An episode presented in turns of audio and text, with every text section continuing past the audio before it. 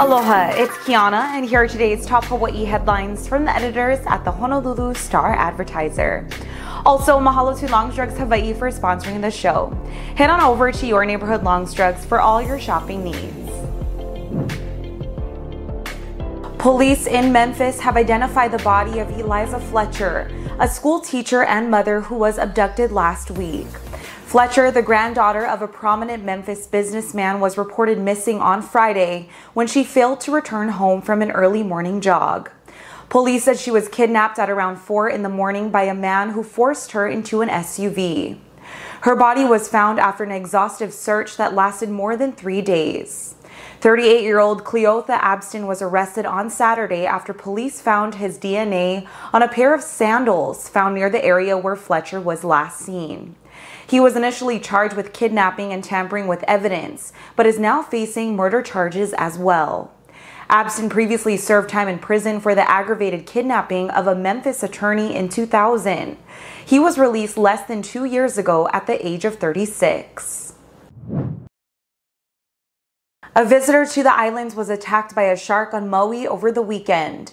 The State Department of Land and Natural Resources said a 51 year old woman from France suffered serious injuries from an apparent shark attack Saturday afternoon. The woman was snorkeling in murky water about 100 yards from shore at Lower Paia Beach Park. That's when police say she was bitten. Bystanders noticed the woman was in trouble and helped bring her to land.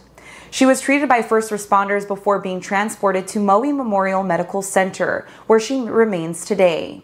Her current status is unknown. Maui County closed three beaches following the incident, but those areas were reopened today. The shark attack was Hawaii's third this year. One body has been found and nine others are missing after a float plane crashed into Puget Sound on Sunday.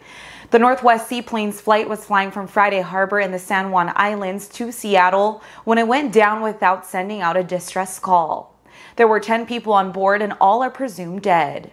The cause of the crash is unknown. The U.S. Coast Guard ended a search for survivors on Monday after scoring more than 2,100 nautical miles. Searchers found minimal debris, including pieces of aluminum, a few personal items, a seat, and small pieces of foam. One body was recovered by a Good Samaritan. Activist Sandy Williams, winemaker Ross Andrew Mickle, his pregnant wife Lauren Hilty, and their child Remy Mickle were among the passengers.